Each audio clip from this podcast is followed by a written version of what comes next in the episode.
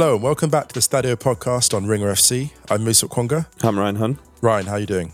I'm exhausted, man, Oh no, why are you exhausted?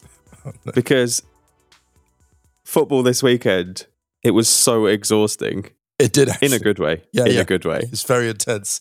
It was very, very, very intense actually. But um, yeah, how are you? How are you doing? I am reasonably good. Got here in the end, despite technical difficulties.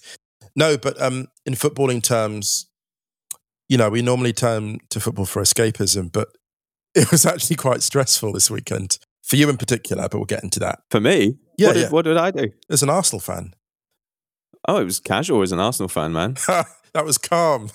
Steady 2 1 win over Sheffield United. Was it that steady though? Oh, it was totally steady. It was never in doubt. It was terrifying. Even I was terrified. I'm not even an Arsenal fan. We'll get to that in a sec, but I think we should start with the Bundesliga because that's where most of the drama happened. There was so much drama in the Bundesliga this weekend. Bundesliga final day. There was still quite a lot to play for. The final Champions League spot, the automatic relegation spot, and what the Germans call the Relegation, which is the relegation playoff spot, rather confusingly. And it ended up that Fortuna are down. They will be in the Zweite Bundesliga next season. Werder Bremen managed to secure a playoff spot, so they will play Heidenheim, who pipped Hamburg, I mean, oh Hamburg, to the third place in the Zweite Bundesliga. So it'll be Bremen Heidenheim this week. I think the first first game is July the second. Two legged playoff, home and away. Dortmund lost 4 0 at home. I mean, they were kind of on the beach anyway. There was shades of Union last weekend when there's nothing really to play for there. It was so frantic. So, for those who don't know, I've mentioned it a few times, but they have a thing in Germany on Sky Bundesliga called the Conference, which is kind of like a red zone, but for football. So they dart around the games, and all of a sudden you'll hear this tour in Leipzig, and it'll cut to Leipzig, and they'll show whoever scored. And it was just so chaotic. It was like watching a Safdie Brothers film. Like this, the next Safdie Brothers film is going to be the Bundesliga final day. that's an incredible reference because I saw that film, uh, the Sandler movie, and I've never seen anything so stressful. I kept texting my friend to go, this is pure anxiety.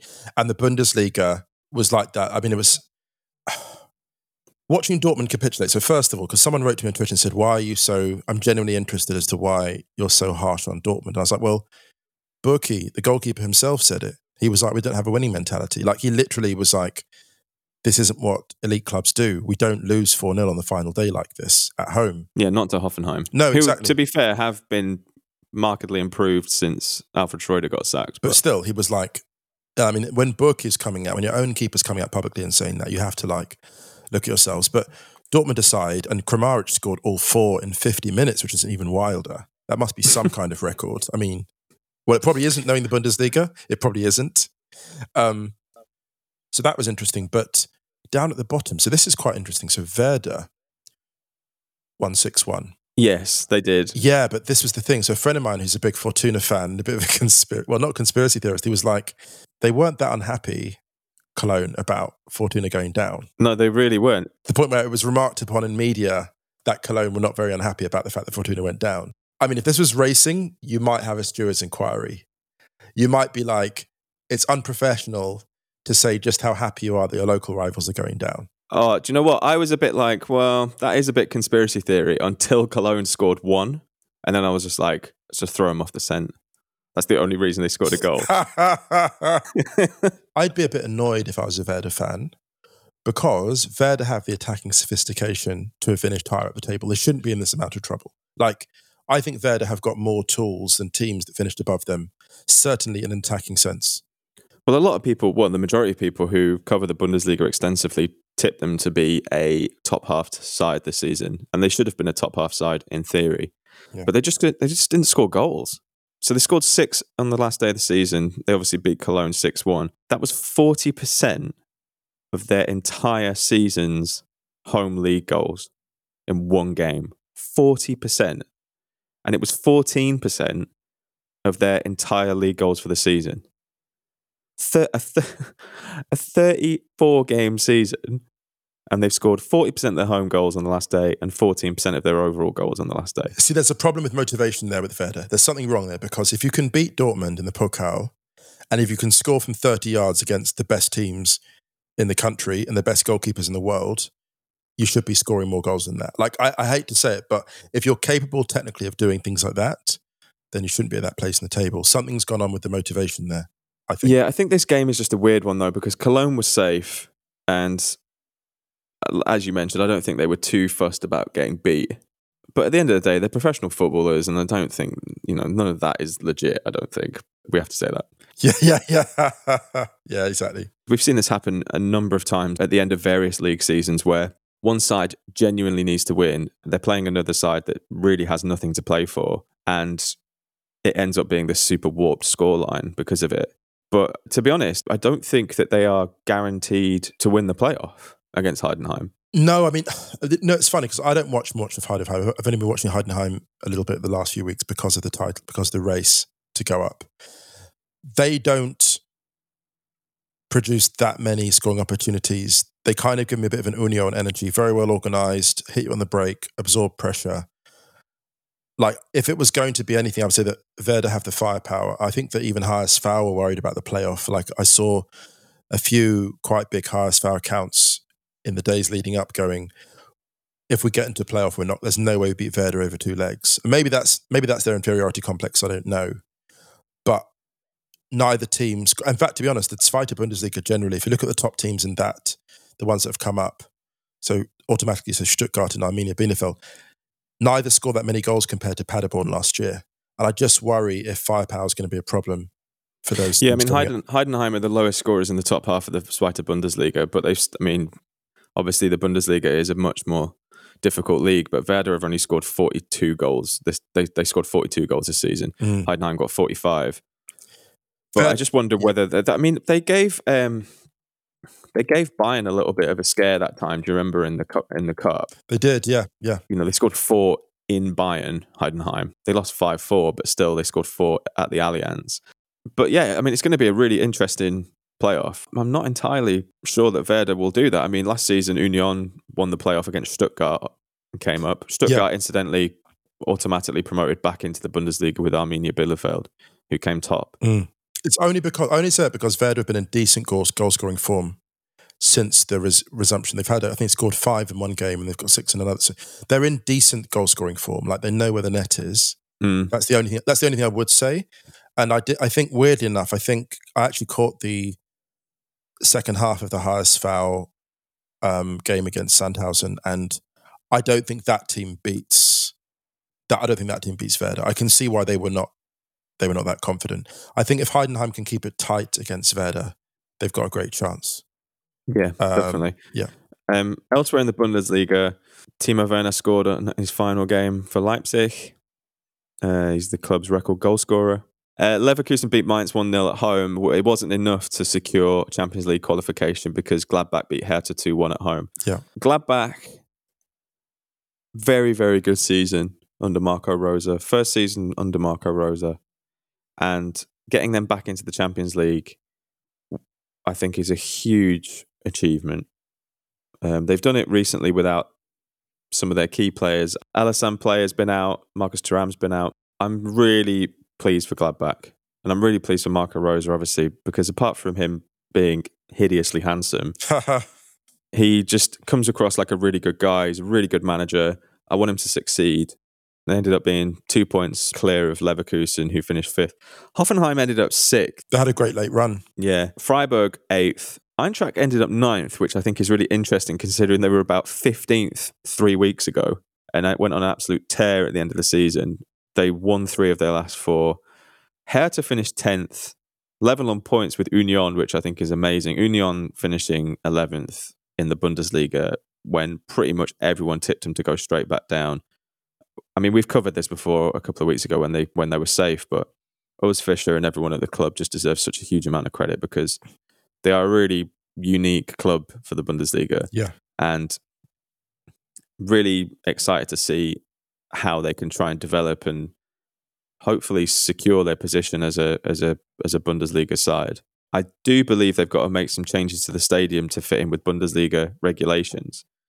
So it'd be interesting to see how the Försterei changes because of that.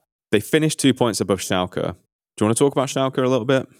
I'm just amazed that Schalke ended up in that position despite not having one for absolutely eight for months. Well, for, well, obviously months pandemic, but for so long. Pandemic, pandemic, pandemic. like, with it, it's funny with Schalke. So they've. It's so interesting because their chairman has been embroiled, Clemens Tönnies, in one of the biggest COVID scandals. Like there's there were hundreds of cases of infection at his factory, and it feels almost like fitting and ironic that that's the case on the field and off the field because there's just a sense of disarray. John Harding at John Blog 66 on Twitter said that you know the problem with Schalke is it's the pieces, it's not the coaching, it's not the there is just not the talent. And Schalke actually had the kind of um, the Spurs problem. Remember Spurs sold Bale but didn't replace him properly, and they bought like six or seven players, all of whom misfired to varying degrees. There are some clubs you look at where you're like, you're like 60%, 70% mm. of what you should be for a club of your size.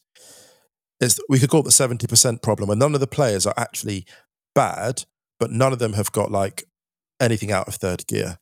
And I yeah. think Schalke's problem is that like you can it's a bit like when I was watching this is a bit of a random reference. Barcelona playing against Bayer Leverkusen in the Champions League a few years back, and Xavi got knackered and went off. And mm-hmm. all of a sudden, it was just like gone. It was like the best air traffic controller left the kind of left the airport, and all of a sudden, you just had all these players circling, circling, circling, no execution. You could tell the ideas were there, but the the execution wasn't there, and it was all half a step slow. And you watch Schalke, and they're just consistently half a step slow to the punch all over the field, and that all adds up. So when you watch them, you're like, it was like watching Manchester United the second half of the season under David Moyes, where you're like, these players know what to do, but they just don't have the cohesion and coordination to do it. And, and, and that's a talent aspect. And it's bad for Schalke because that kind of problem means that it's about recruitment across the board. You either get in and managers like ridiculous, or you've just got to buy. They're in a lot of trouble, Schalke, on and off the pitch. And I'd, I'd actually recommend John Harding's DW colleague, Matt Ford. He wrote a really good piece about Schalke on the DW website. There were protests outside the stadium after they lost to Freiburg on the weekend, even though they were playing away. A lot of that was directed at Clemens Tönnies. Now, Clemens Tönnies, we spoke about earlier on in the season, yeah. who is not a popular figure amongst Schalke fans. He's the chairman. He was suspended for racist comments earlier on in the season and managed to kind of just sneak back in yeah undetected in a way a lot of the fans ultras groups etc do not want him there. And I think Schalke are going to be stuck in this kind of weird limbo until there are major changes there. They're looking at putting cost cutting measures in place, putting a wage cap in or salary cap of a, of 50 grand a week. Yeah. Which is maybe something we can expand on another time because I kind of like that idea across the board, to be honest, but we'll see. It'll never happen, but it's quite fun. But yeah, go and check Matt's piece out because it's good. Anything else in the Bundesliga before we go to a break? Yeah, we've got very a lot quickly. to get through today. Before I forget, just to explain Schalke to those who don't watch German football regularly, they feel kind of like West Ham about a year and a half ago when the fans were like, this is a big club. We're not happy with how we're being treated. Teams in trouble on the pitch, no real cohesion, maybe a lack of quality, and the owners were unpopular. It feels kind of analogous to that a bit at Schalke, where you've got this kind of really traditional fan base who are inclusive, who do care about these issues, and they're not just, you know, we're more than a club. We'd rather lose the right way than win the wrong way. But unfortunately, we're doing everything wrong. We're doing it wrong on the field, off the field, and we're losing. So it kind of feels like a West Ham type dynamic to me. That makes sense. I'm not a gambling man, but I would like to put a philosophical bet on Huub Stevens being in charge of Schalke at some point again next season. That would be amazing. It wouldn't be because it would mean that things have gone terribly wrong again for Schalke and he's had to come in and keep them up like he did after they fired Domenico Tedesco. But sometimes you need a return to like source. Do you know what I mean? It's like it's like just Goose- leave just leave Huub alone, man. He just wants to sit in the stand, have a nice quiet dunkel beer post game. Just leave him be. It's like people keep going after Jupp Heynckes whenever Bayern are in trouble. It's just like, let the guy live, man. He's uh, done the work. And his wife has basically probably allowed, padlocked him to the front gate and going, Jupp, If I find you've gone out and won another Champions League when I've gone out to get the papers, Yeah, your Pancus isn't allowed to answer his own home phone anymore. he's not. He's not. Uh, let's go to a break. Let's do it.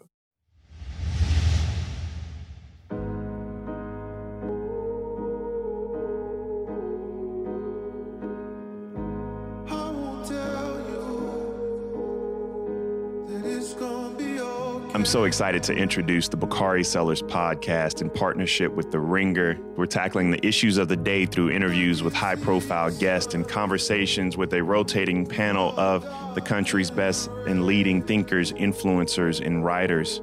You know, I'm not only an attorney and a former elected official. Sometimes you see me on CNN, and I'm a new author of a New York Times bestselling book, My Vanishing Country. But now, we're introducing the Bakari Sellers podcast, and we're going to cover everything from the 2020 election to sports and culture to the larger movement for racial equality in the United States. We're going to have some of your favorite quarterbacks, some of your favorite politicians, some of your favorite athletes, writers, singers, actors, actresses. The Bakari Sellers podcast will debut on Monday, June 29th. Listen free on Spotify or wherever you get your podcasts.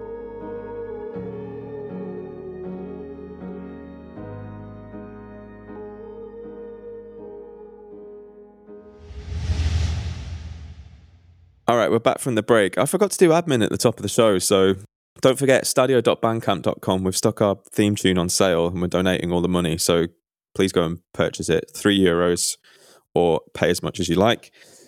BritishPodcastAwards.com forward slash vote. I think there's a week left to vote for us in the listener's choice. So, yeah, if you'd search Stadio, please go and vote for us. That would be very lovely. Go vote. I want to win, Moose. I want to win so bad. In the words of Michael Jordan, it became personal. exactly. It became it became personal to me. Yeah, also, if you're listening to this on the Stadio feed, make sure you subscribe to the Ringer FC Spotify feed as we'll be migrating over to that exclusively, I think next week. The link to that is in the description. Uh, where do you want to go now? Do you want to go La Liga or do you want to go to. Should we do La Liga first? Liga, because yeah, let's. La Liga was very, very, very entertaining this weekend. It was. Where do you want to start? Do you want to start with Barcelona? Oh my gosh. Okay, so I mean, Barca playing at Celta Vigo is it is a banana skin sometimes for them, and it was again. And they just someone said it because I, I wrote um, I commented about Barcelona's situation at the moment being a bit of a disaster. And someone got in touch. Oh, yeah, someone came up- someone they- came for you, They, got, they? They've got four leagues and in five seasons. Said no, it's not about that. This is about a decline where you'll have a drop off in quite a startling way. And Barca will always be there and thereabouts the top of the table because they just have such incredible resources, but they're wasting a lot of what they have. Um, and it, you know, it is disconcerting. I mean, you know, Messi, thirty three, so much. He's all of a sudden just shot up to thirty three years old. So much goes through him, and the challenge is with the mobility in that front three. If Messi is doing what he's doing and Suarez isn't moving the best, the third attacker has been such a huge problem for Barcelona for so many years. They never solved it with the Neymar. They never solved it after Neymar. Coutinho coming off the wing didn't work because it's predictable what he does when he's that high up the pitch. Dembele, obviously, injury's been a problem. And they haven't hired. I mean, how, if you had a proper director of football there, if Zubizarreta was still there, let's be honest, if they hadn't got rid of Zubizarreta in 2015 and been so impatient and then won the treble a few, a few months later, they hadn't been impatient, I think a player like Christian Pulisic would have ended up at Barca. I do not understand for the life of me how a club like Barcelona keeps passing on talent like that. Like, I know that there's board level trouble. I know that there's a, we're not, dis- we're not discussing deliberately the stuff on the pitch because I think that the things that Setien has to deal with are not of his making. And I'm very determined not to keep doing a deconstruction of Barca's performance on the pitch because I don't think he has the pieces. I don't think he has the pieces. There was a goal that um, Arturo Vidal scored a couple of weeks ago when he, he arrives late in the box for a header and someone goes, oh, no one makes that run. And I think it's the run that Paulinho made. But that is an absolutely standard. If you do not have, if you do not have number eight making that run from midfield as a matter of course, you're in real trouble.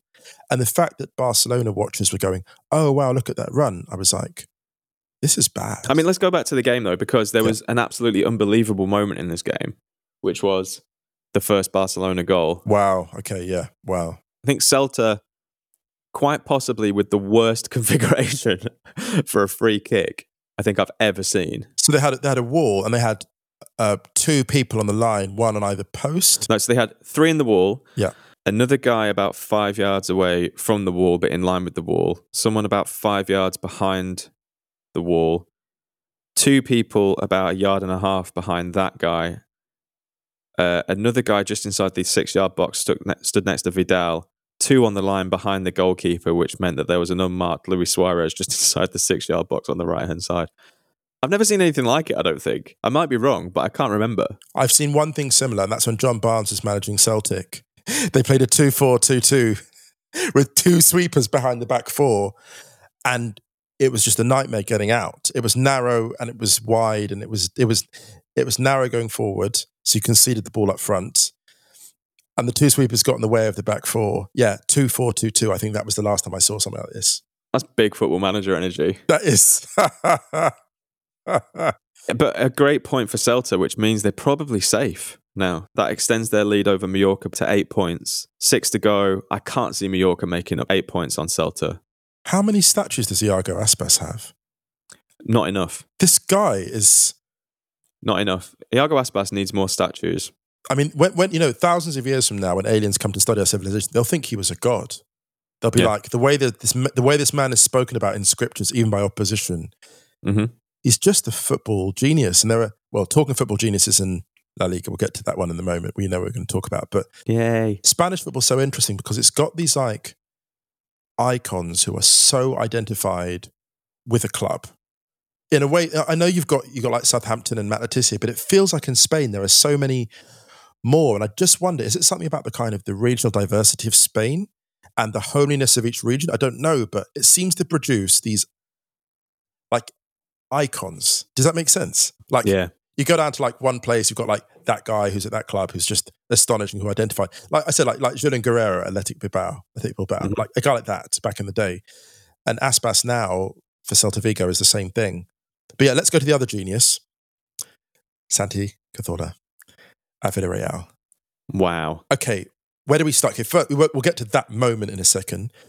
This, my guy is taking, I mean, you've seen this obviously for Arsenal for a long time, but I've seen it. Of course, you know, he's perfectly two My guy is creating outstanding goal scored opportunities from set pieces with either foot.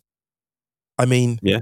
what a beast. A tiny beast. An absolute beast. And I mean, you want to talk about his his moment, Villarreal's second goal. It was just beautiful. It was just beautiful. You think about the psychology. You've broken free of the last man, and you're away. Yeah.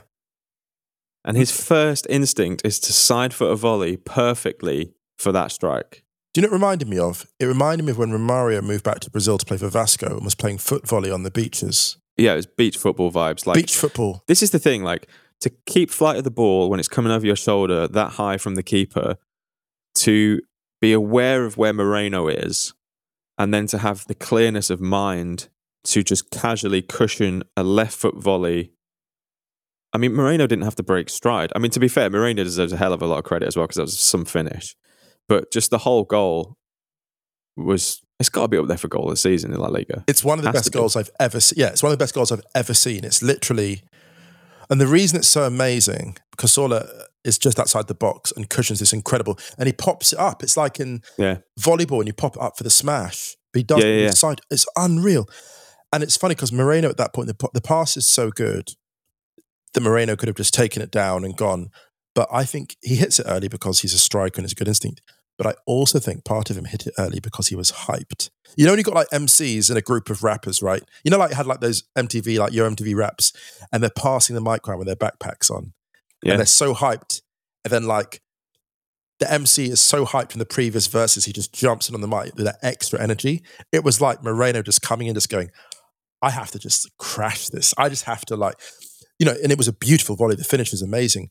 But part of me was like, you're hitting that first time because the past was so beautiful. Like Mm. there's a part of you that thinks, I have to do this justice.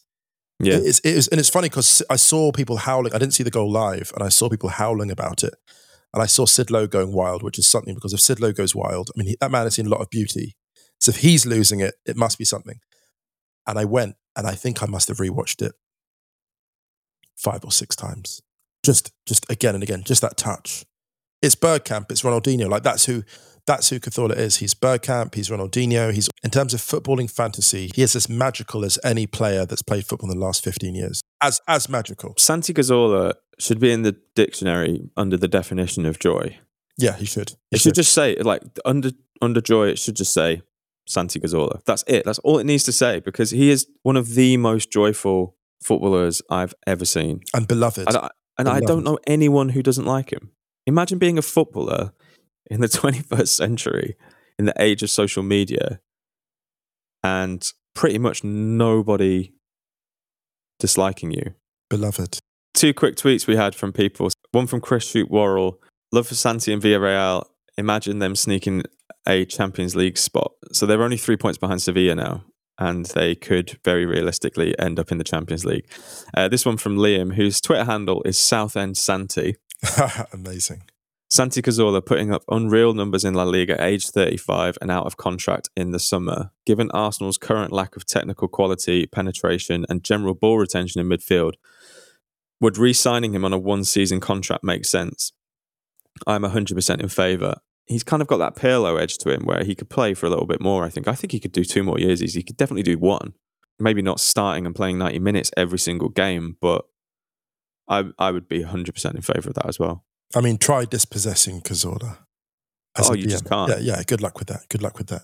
Maybe I'll repost my Cazorla to Dilla working on it video Oh, you have to. You have to. That's amazing. at Ryan Hunn on Twitter. I'll repost it later today. Do it. Can't wait. We need to talk about Benzema's back heel because we've not even done it yet. We do. We do need to talk about it. I mean, I, I'm, I'm actually, I'm not that hyped by it. It was a great goal.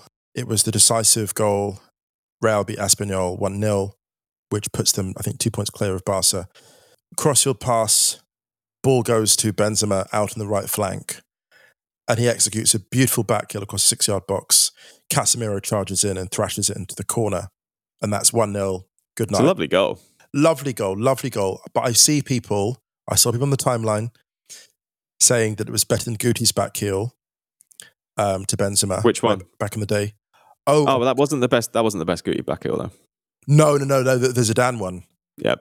The, the, Zidane, the, the Zidane one was when he drags it all the way from a different dimension. I love the goal. I think that it's one of those that I think aesthetically looks a lot better than it. Looks a lot more impressive than it is to execute from a technical level. Now, now, that's not me downplaying it. That's just these are professional footballers, and a half volley back heel Yeah. is really, really easy for them to do. I think the thing that it went through the legs straight into Casemiro's path. Yeah. Obviously, it looked unbelievable. Aesthetically, a very, very beautiful goal. I thought Santi's assist was better, Um, in my opinion. I mean, I mean, I, li- I liked both different assists for different reasons. I'm an ultra. I'm really hardcore about this. When I saw Santi Cazorla's assist, it made me leap out of my seat. I mean, Santi's from a from a technical point of view is, I think, way more trickier for sure. Yeah. Um, but I think the Benzema one probably, when it plays out, looks aesthetically a little bit more pleasing.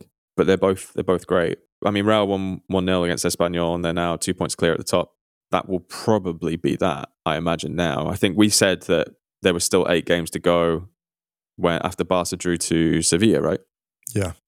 and that it was a little bit premature. I think those two drop points are big. They're really big for Barca, and I think that will probably do it. And this league will mean so much to Zidane. He said this before about how much the league means because I think Yeah. he's aware himself of, and he hasn't won the league for a while, for a few years. Only won it once actually. So this for him is is massive. We need to go to another break. Let's do it. Ringer FC is brought to you by FanDuel Sportsbook. Look, there's a reason why FanDuel is America's number one sports betting app. They've got all the odds on all the biggest sports, and they make it simple and intuitive to place your bets. And at FanDuel, they believe that beating the spread is hard enough. So, unlike other sportsbooks, FanDuel doesn't make you jump through hoops when you want to withdraw your winnings. If you haven't tried FanDuel Sportsbook yet, then now's your chance because sports are coming back online. Right now, FanDuel is taking bets on the upcoming soccer matches across EPL, La Liga, the Bundesliga, Serie A, and more. And if you're new to FanDuel Sportsbook, you can even place your first bet risk free. Seriously, just place any bet and get up to $500 back if you don't win. Just download the FanDuel Sportsbook app and sign up with our promo code RINGERFC so they know we sent you. Remember, that's FanDuel Sportsbook, promo code RINGERFC to get your first bet risk free. Disclaimer 21 plus, present in New Jersey, Pennsylvania, Indiana, Colorado, and West Virginia. First real money wager only. Refund issued as non withdrawable site credit that expires after 14 days. See sportsbook.fanduel.com for details. Gambling problem? Call 1 800 Gambler. In Indiana, call 1 800 9 with it. In Colorado, call 1 800 522 4700. Or in West Virginia, visit www.1800gambler.net. All right, and we're back. Do you know what we're doing on Thursday? I've not even told you yet. Oh my god, what are we doing? We're doing our first What If episode since we joined the Ringer. Oh wow. Okay. Okay. Okay. So, for those who aren't familiar with our What If episodes, they're basically exactly as they sound. Instead of asking questions, we ask people for their What Ifs. And then Moose and I pick a few and we go into these alternate footballing universes. Uh, we, we strayed once into territory that was, it was if, was if Poland beat Germany in 74, we got to the point where we started to stray into the territory of maybe the Soviet Union not falling when it did. Political conjecture. Yeah, I got I got some very sarcastic emails from friends of mine about that. Uh, very sarcastic. So yeah, Basically, keep an eye out on the Stadio Twitter.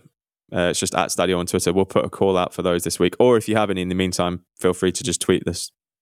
And we'll be doing that on Thursday. More football, so much football. So the so the NWSL Challenge Cup started this weekend in Utah. yeah.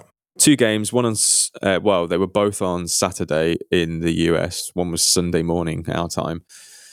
Uh, North Carolina Courage against Portland Thorns. Some game. Courage one two one. What did you think? I thought this was considering the temperature. I mean, it was eleven. I think eleven a.m. local time kickoff.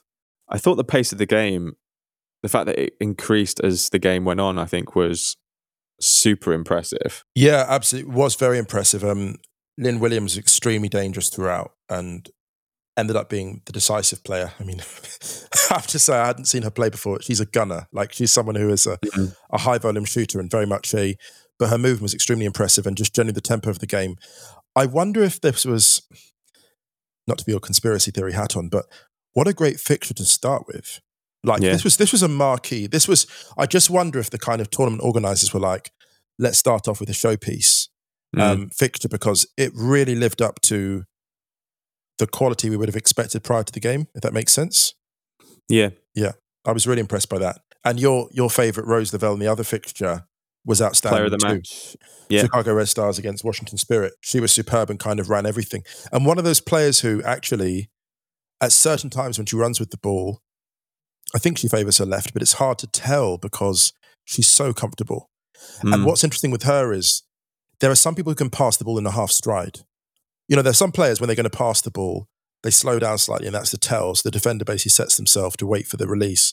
She doesn't do that. She passes the ball like in stride, and that's really unsettling as a technique. the move that broke for her goal was, I think, just Rose Lavelle in a nutshell. Won the ball, broke, and had just the whole defense completely scampering. I actually tweeted, I just said, there aren't many things scarier than Rose Lavelle running at your defense. And we've said this all year. Well, we've said this for ages, but we've said this numerous times. we compared it to like when Omar's coming in the wire. Yeah, yeah, yeah, yeah. People just want to drop the stash and get out of there. Yeah. They don't want any, they don't want that trouble. And there was at one point where you saw, I think she got about 35 yards from goal. Six Chicago players all of a sudden decided to make a move towards her just at that moment. And there was this slight movement onto the left foot to play the through ball. There aren't many players that have that ability to create an extra angle in the split second Right. like that. And then she reacted quicker than any other Chicago defender to the ball for the rebound for the goal. Continued the run. Yeah. There's it's interesting. Like that's a broken field. You can call that sort of broken field decision making when everyone is scattering.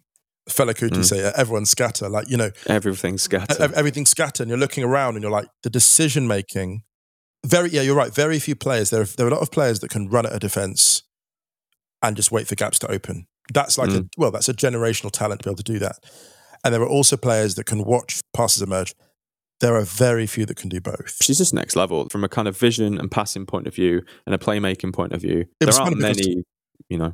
In, in terms of sorry to jump in but i'm just thinking because in, in the opposition you had julie ertz who an eight who can kind of is an architect of the play an architect more than someone who basically improvises. You know, not not that she can't do it, but Rose Lavelle's ability to like improvise high complex patterns on the run, whereas someone like Ertz, who was again, Ertz was very good actually. She was very good the other day, um, obviously in a losing cause, probably builds attacks in a more conventional way. So plays the lines very well, structures the attack, recycles the ball really, really well. And they're almost like sort of two different sides of the same coin.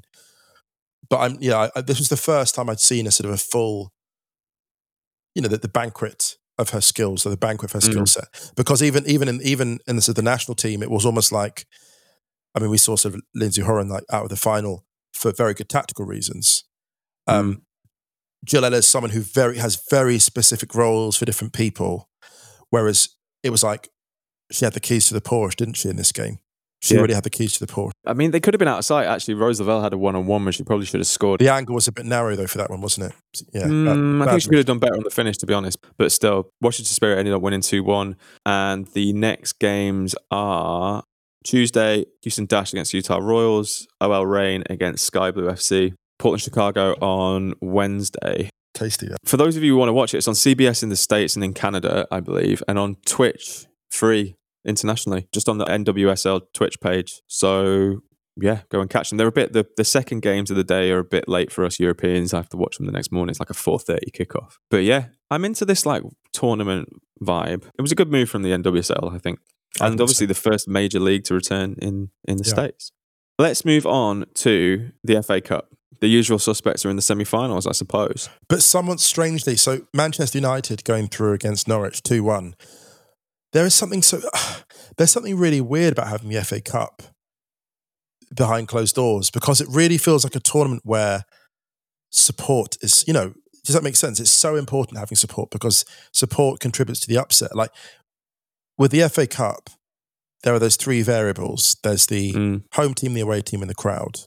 And not having the crowd there is so strange because you know what the crowd has done historically in the FA Cup, like Shrewsbury, Liverpool, for example, good example. And Norwich United in previous years would be a fixture where you go there, it's hostile at Carrow Road. And what's interesting with this game was United basically put in a load of reserves, not reserves, but like teams that, you know, non starters, people that don't normally start. Still won 2 1. And it, I sound really spoiled here because it is an FA Cup quarter final, it felt flat. Like it Mm. felt, it felt flat, and it felt like you. It really made you. It really made, it reminded me that the Champions League is a priority for Manchester United. I mean, we had a couple of questions. One from Sean on Twitter. The champions don't care about the cup. But the champions didn't care about the cup. The semis consist of the next four juggernaut clubs, and the lowest clubs in the country don't even get to enter the competition now. Is the FA Cup just running off the fumes of nostalgia? I personally think this is a little bit harsh because if you look at last year's semi finals, well, they had Brighton, Watford, and Wolves all in there. Mm. ultimately it's a tournament. It's a cup tournament. So the big clubs will probably prevail depending on the realities of the rest of their season. I mean liverpool they c- something had to give with liverpool. I mean the fa cup is what it is. Sometimes it's really important for teams and sometimes it's not. I think when there's so much pressure for champions league qualification or to avoid relegation or to go deep in europe i think i personally think that the magic of the cup thing isn't really relevant because each year it's super important to a certain amount of sides and sometimes it's not. You can't expect the FA Cup to be the priority or whatever for every single side every single season. And I, actually think that's what makes it quite interesting now because some years it will be like a real priority for some teams and you'll see them really going for it. And then some years you may mix it up. I don't know. Yeah, well, I think the introduction of the the introduction of the extra Champions League places was effectively the introduction of another trophy. Yeah. and that became a parallel competition. So it would be interesting to look at those Champions League places as kind of a knockout tournament their own. That's kind of what they are, really, de Yeah. facto. And the FA Cup has been interesting. It's been important for brilliant managers at new clubs to try and win that to help a club restore its sense of self. So Arsenal Mm. did that. Mourinho had that same experience when he was at United. Like winning an FA Cup was, it was important to get something back up there. Like actually, Louis van Gaal was like that. Louis van Gaal Yeah. won and then was sacked, but Van Gaal, it was really important. Well, he was already on his way, to be honest, but it was important for United to get back to Wembley and restore their sense of self. Um, I'm not sure how I feel about the FA Cup being used as a kind of stepladder on an emotional journey towards the Champions League. I'm not sure if that's really right, but there is still a romance there. I mean, I, I, I don't know. I'm, I'm going to sound like an old man again, waiting a cloud, but what I loved about the FA Cup is the fact that it was just a great way to get into Europe for so many teams, and that was the only way in for a lot of them. I thought that was a really great, a great move. Do you know what I think the FA Cup suffers from? I actually think it suffers from too many people questioning the magic of it. It's kind of like that thing where you know when someone asks you if you're okay, and you're like, "Yeah, I'm fine. Yeah, I'm fine. I'm totally fine." And then they keep going, "Yeah, but you sure you're okay? yeah, yeah, Like, you sure you're okay?" And I'm like, "Well, I was, I was totally fine, and now you're kind of pissing me off, so now I'm not okay." And then it becomes a whole thing. Whereas actually, if people just let it happen, I don't know. I definitely think the FA Cup has suffered in terms of its standing.